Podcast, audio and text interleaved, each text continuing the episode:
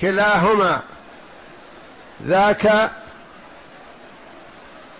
فرط أفرط في الإمساك وهؤلاء أفرطوا في البذل في غير مرضاة الله تبارك وتعالى. فقال جل وعلا والذين ينفقون أموالهم رئاء الناس. ينفق ويعطي لكن لما؟ مراعاة للناس. ويأتي الرياء ويأتي السمعة.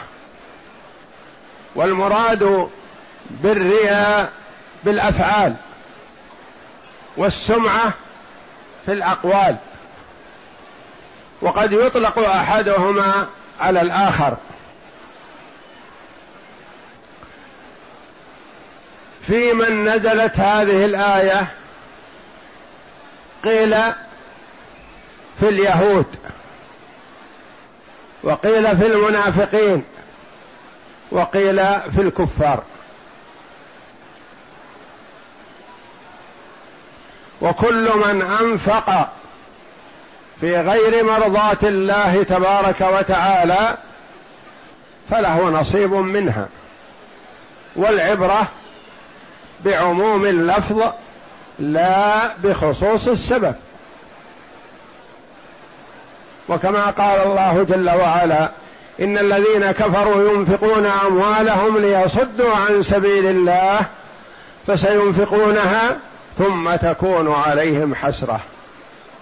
وذاك يقول أنفقت مالا لبدا ملبد بعضه على بعض يعني كثير. يفتخر بأنه أنفق اموالا كثيرة في عداوة محمد صلى الله عليه وسلم.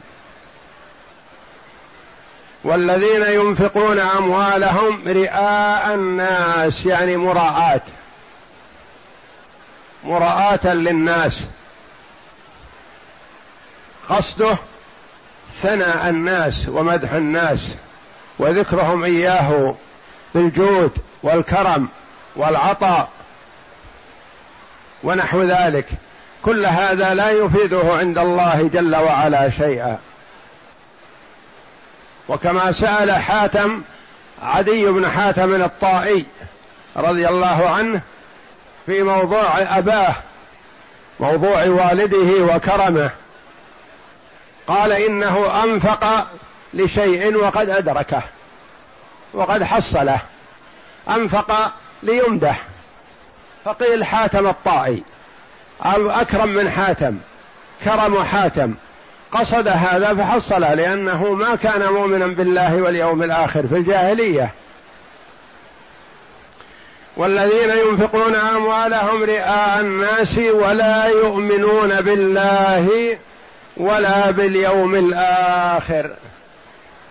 قيل للنبي صلى الله عليه وسلم إن عبد الله بن جدعان كان ينفق ويعتق. هل ينفعه ذلك في الدار الآخرة؟ قال النبي صلى الله عليه وسلم لا. إنه لم يقل يوما من الدهر رب اغفر لي خطيئتي يوم الدين. يعني في الجاهلية ما كان عنده إيمان وإنما غريزة عنده حب. الثناء والمدح يريد أن يمدح ويبذل ماله. والمرء إذا أنفق لوجه الله جل وعلا فالله جل وعلا يخلف عليه في الدنيا ويضاعف له في الآخرة كما قال جل وعلا والذين ينفقون أموالهم رئاء الناس ولا يؤمنون بالله ولا باليوم الآخر ومن يكن الشيطان له قرينا فساء قرينا هذا صنف والصنف الآخر والذين ينفقون أموالهم في سبيل الله كمثل حبة أنبتت سبع سنابل في كل سنبلة مئة حبة. والله يضاعف لمن يشاء. والنفقة في سبيل الله الحسنة بعشر أمثالها إلى سبعمائة ضعف إلى أضعاف كثيرة. إلى أضعاف كثيرة أكثر من سبعمائة. يعطي الله جل وعلا العطاء الجزيل على الشيء اليسير إذا أريد به وجهه. بهذا الشرط. أما إذا يريد به غير ذلك فإنه لا ينفع عند الله جل وعلا. والله جل وعلا يقول في الحديث القدسي أنا أغنى الشركاء عن الشرك. من عمل عملا أشرك معي فيه غيري تركته وشركه. والذين ينفقون أموالهم رئاء الناس ولا يؤمنون بالله ولا باليوم الآخر. ما ينفقون ابتغاء مرضات الله ولا ينفقون احتسابا وطلبا للثواب من الله ولا ينفقون تقربا إلى الله تبارك وتعالى وإنما ينفقون رئاء الناس. ربما لو أنفق نفقة لا يعلم عنها أبداها هو ونشرها وذكرها لأجل أن يثنى عليه بها وهذه لا قيمة لها عند الله في الدار الآخرة. والله جل وعلا يقول في حق هؤلاء وقدمنا إلى ما عملوا من عمل فجعلناه هباء منثورا. ومن أول من تسعر بهم النار الثلاثة الذين ذكرهم النبي صلى الله عليه وسلم. ومنهم المنفق الذي أعطاه الله جل وعلا مالا. فسأله ربه جل وعلا وامتن عليه بنعمته فقال ما تركت وجها تريد أن ينفق فيه إلا وأنفقت. يعني أنفق في الجهاد أنفق في آه، الإحسان إلى الفقراء والمساكين وغيرهم وأعطى وأوجد ونفع الناس بماله. فقال الله جل وعلا له كذبت ولكنك أنفقت ليقال جواد وقد قيل. يعني الشيء الذي تريد انت حصلته. تريد ثناء الناس وقد حصلته ولم ترد شيئا عندي. فأول من تسعر بهم النار الثلاثة منهم المنفق رياء وسمعة للناس ولا يؤمنون بالله ولا باليوم الآخر ومن يكن الشيطان له قرينا فساء قرينا. يعني هذا وأمثاله قرينه الشيطان ومن كان قرينه الشيطان فساء القرين هو. فالمرء في الدنيا إذا اتخذ قرينا صالحا دله واعانه على الصلاح والخير. وكما قال صلى الله عليه وسلم في الجليس الصالح كحامل المسك وإذا اتخذ والعياذ بالله قرين سوء فساء القرين هو كما مثله النبي صلى الله عليه وسلم بجليس السوء نافخ الكير. إما أن يحرق ثيابك وإما أن تجد منه ريحا خبيثة. ومن يكن الشيطان له قرينا يعني من سلط عليه الشيطان فكان قرينا له فهل ترى أنه يأمره بالخير أو ينهاه عن الشر؟ لا والله وإنما يأمره بالشر وكلما هم بخير ثبطه ومنعه ووضع العراقيل بين يديه. هذا في الدنيا وقيل المراد في الآخرة. أن الله جل وعلا يقرن بين الكافر والفاجر وبين الشيطان في سلسلة من في جهنم. يتسلط عليه ويؤذيه وهو قرينه في جهنم والعياذ بالله. كما أطاعه في الدنيا فيسلطه الله جل وعلا عليه في الدار الآخرة. ومن يكن الشيطان له قرينا فساء قرينا ساء القرين بئس القرين هو. وماذا عليهم؟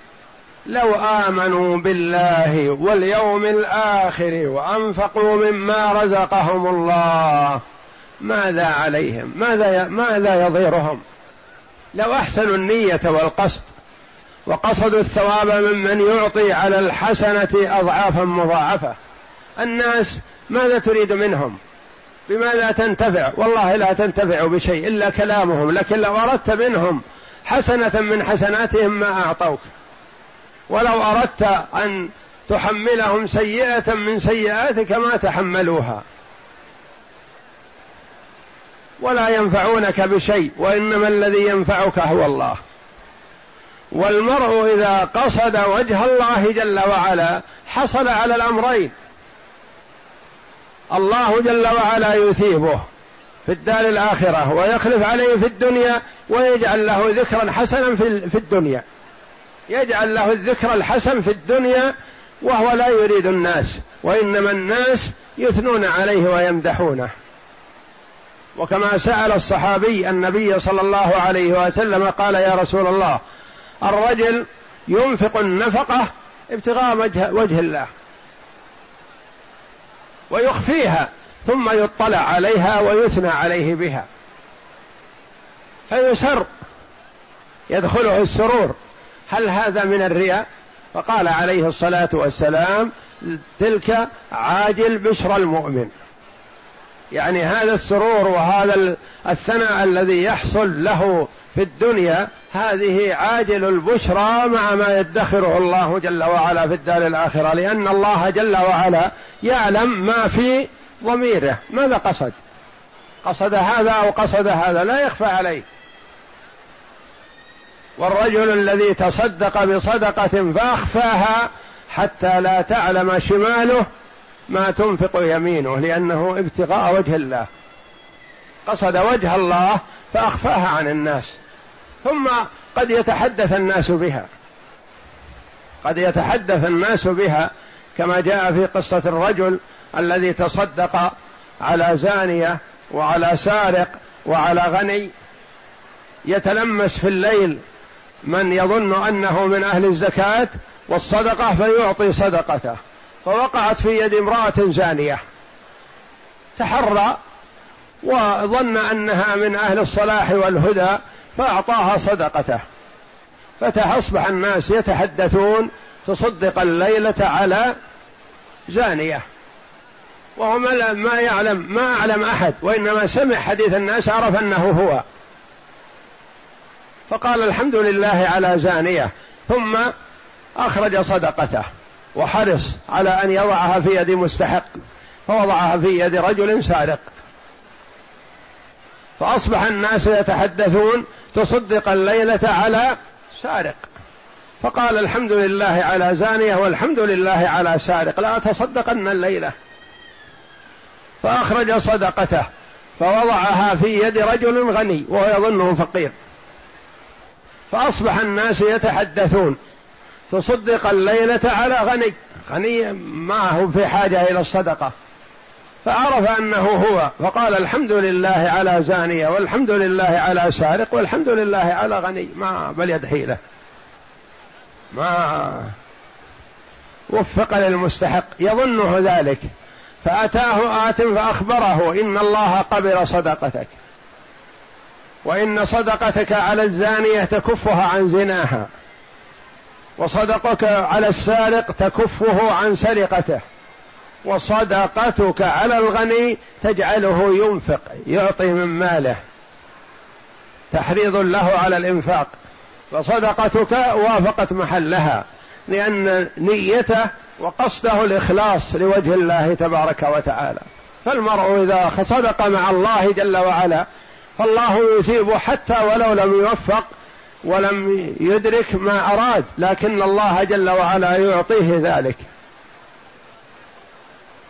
وماذا عليهم؟ ماذا يضيرهم هؤلاء الذين يبخلون والذين ينفقون رئاء الناس؟ لو آمنوا بالله وأنفقوا البخلاء ينفقون والمراؤون ينفقون ابتغاء وجه الله. لو أنفقوا وأنفقوا مما رزقهم الله. وكان الله بهم عليما. فيها وعيد وفيها رجاء فيها تخويف وفيها ترجي وفيها حث وترغيب وتخويف شديد. تخويف لمن خالف وبخل بالحق الواجب منع الزكاة. الله عليم به. ما يقول أنا فقير أنا ما عندي شيء. وهو عنده الأموال. الله عليم. عليم بمن ينفق رياء. أنفق يقول أنا أبي وجه الله. وهو قصده الناس. لكنه يقول للناس أنا أنفق لوجه الله.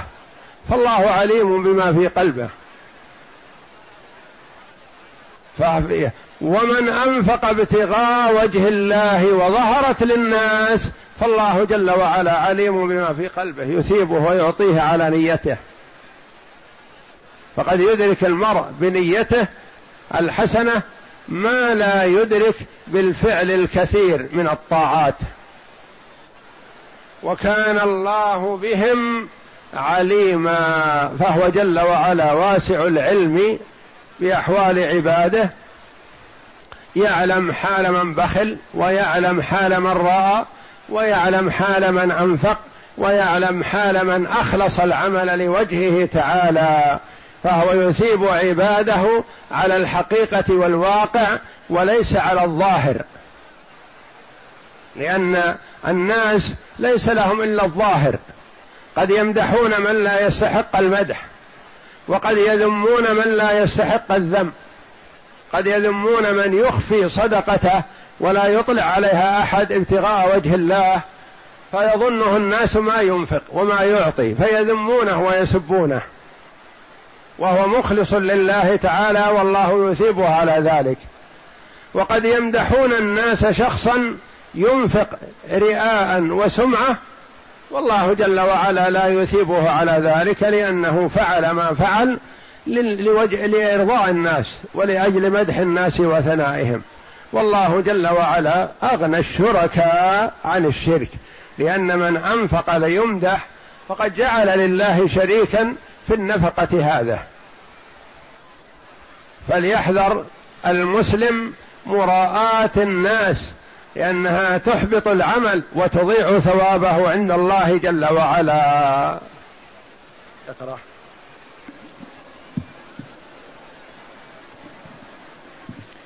يقول تعالى والذين ينفقون أموالهم رئاء الناس فإنه ذكر الممسكين المذمومين وهم البخلاء ثم ذكر الباذلين المرائين الذين يقصدون بإعطائهم السمعة وأن يمدحوا بالكرم ولا يريدون بذلك وجه الله. وفي حديث الثلاثة الذين هم أول من تسجر بهم النار وهم العالم والغازي والمنفق المراؤون بأعمالهم يقول صاحب المال ما تركت من شيء تحب أن ينفق فيه إلا أنفقت في سبيلك. فيقول الله كذبت إنما أردت أن يقال جواد فقد قيل. يعني حصلت على ما تريد. أنت أنفقت من أجل أن يقال جواد وقد حصل لك ذلك. فأنت أخذت أجرك أخذت ثوابك أخذت ما أردت في الدنيا. ما أبقيت شيئا للدار الآخرة. نعم. وفي الحديث أن رسول الله صلى الله عليه وسلم قال لعدي بن حاتم إن أباك أراد أمرا فبلغه. وفي حديث آخر أراد أمرا فبلغه يعني أراد المدح والثناء عليه بالجود وقد حصل على هذا. ما ما فعل ما فعل ابتغاء وجه الله. نعم. وفي حديث آخر أن رسول الله صلى الله عليه وسلم سئل عن عبد الله بن جدعان. عبد الله بن جدعان من أجاود قريش من أجاود العرب كان ينفق ويعطي في الجاهلية. فسأل الصحابة رضي الله عنهم النبي صلى الله عليه وسلم عنه هل تنفعه نفقاته وإعتاقه كان يشتري الرقاب ويعتقها. نعم. هل ينفعه إنفاقه وإعتاقه؟ فقال لا إنه لم يقل يوم من الدهر رب اغفر لي خطيئتي يوم الدين. يعني ما كان عنده إيمان بالله واليوم الآخر. ما ما قصد هذا والمرء لا يثاب إلا على ما قصد به وجه الله جل وعلا. فإذا قصد وجه الله أثابه الله. وكل عمل مبني على التوحيد. على إفراد الله بالعبادة على الإخلاص. إذا لم يكن مع صاحبه توحيد فلا ينفع. فمن كان يرجو لقاء ربه فليعمل عملا صالحا ولا يشرك بعبادة ربه احدا. كل عمل لا بد له من شرطان إخلاص العمل لله والمتابعة للنبي صلى الله عليه وسلم. نعم. ولهذا قال تعالى ولا يؤمنون بالله ولا باليوم الآخر. الآية أي إنما حملهم على صنيعهم هذا القبيح وعدولهم عن فعل الطاعة على وجه على وجهها على عن فعل الطاعة على وجهها الشيطان فإنه سول لهم وأملى لهم وقارنهم فحسن لهم فحسن لهم القبائح. ولهذا قال تعالى ومن يكن الشيطان له قرينا فساء قرينا. ثم قال تعالى وماذا عليهم لو آمنوا بالله واليوم الآخر وأنفقوا مما رزقهم الله الآية أي واي شيء يضرهم لو آمنوا بالله وسلكوا الطرق الحميدة وعدلوا عن الرياء إلى الإخلاص والإيمان بالله رجاء موعوده في الدار الآخرة لمن يحسن عمله وأنفقوا مما رزقهم الانفاق والعطاء في الدنيا بحسب ما يكون في القلب. فقد يأتي المنافق بأموال عظيمة يضعها بين يدي الإمام أو يعطيها للنبي صلى الله عليه وسلم وينفقها في سبيل الله لكن ما عنده إيمان ما تنفعه شيء. وقد يأتي الرجل بمد من تمر المد ملء كفي الرجل متوسط الخلقة هكذا. بعض الصحابة رضي الله عنهم لما حث النبي صلى الله عليه وسلم على الإنفاق منهم من أتى بمد من التمر. المد ماذا يعمل؟ لكن ما في قلب صاحبه من الإيمان بالله جل وعلا وهذا الذي قدر عليه. يقبل الله جل وعلا نفقته ويثيبه عليها والتمرة تكون يوم القيامة كالجبل العظيم. وعائشة رضي الله عنها تصدقت بتمرة على ثلاثة أشخاص جميع. ثلاثة. أم وابنتاها. ما كان عندها في البيت إلا تمرة واحدة. فأعطتها إياها. فشقت التمرة بين ابنتيها ولم تذق منها شيء. جاءتها مرة أخرى ثانية امرأة معها ابنتان. فوجدت ثلاث تمرات فأعطتها إياها. فأعطت واحدة من البنات تمرة والأخرى التمرة الأخرى وأرادت أن تأكل الثانية. فاستطعمتها ابنتاها فشقتها بينهما ولم تطعم شيئا. ما قالت عائشة رضي الله عنها ما عندي شيء. تمرة ما تعطى تمرة ما تمد. لا. أعط وأخلص. نيتك لله تعالى تجدها أوفر ما تكون يوم القيامة وهي تمرة أو ريال. أو نصف ريال أو خبزة أو كسرة من خبز أو تم أو نصف تمرة أو نحو ذلك. كل هذا إذا أريد به وجه الله جل وعلا فالله جل وعلا يضاعف ذلك لصاحبه. وإذا أنفق العبد من كسب طيب ولا يقبل الله إلا الطيب يعني الحلال. وليس المراد بالطيب هنا المستساغ اللذيذ لا وإنما الحلال مال حلال. ولا يقبل الله إلا الطيب يتقبلها ربي بيمينه وكلتا يدي ربي يمين مباركة فيربيها للواحد منا كما يربي الواحد منا فلوة. يعني الفرس ما هو المعز أو الضان أو البقر لا الفلو لأنه يعتني بالفرس اعتناء كامل. فالله جل وعلا يربيها للواحد من المسلمين كما يربي المرء فلوه حتى تكون كالجبل العظيم. تنمو باستمرار. تنمو باستمرار حتى تكون التمرة الواحدة كالجبل العظيم في ميزان المرء يوم القيامة.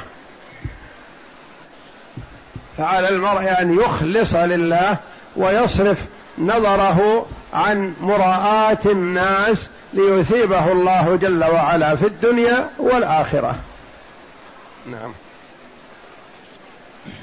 أي وأنفقوا مما رزقهم الله في الوجوه التي يحبها الله ويرضاها. ثم قال تعالى وكان الله بهم عليما. أي وهو عليم بنياتهم الصالحة والفاسدة وعليم بمن يستحق التوفيق منهم فيوفقه ويقبض ويقيضه لعمل صالح يرضى به عنه. وبمن يستحق الخذلان والطرد عن جنابه الأعظم. إن الله جل وعلا إذا وفق عبدا هيأ له العمل الصالح ويسره وسهله عليه وأعانه عليه.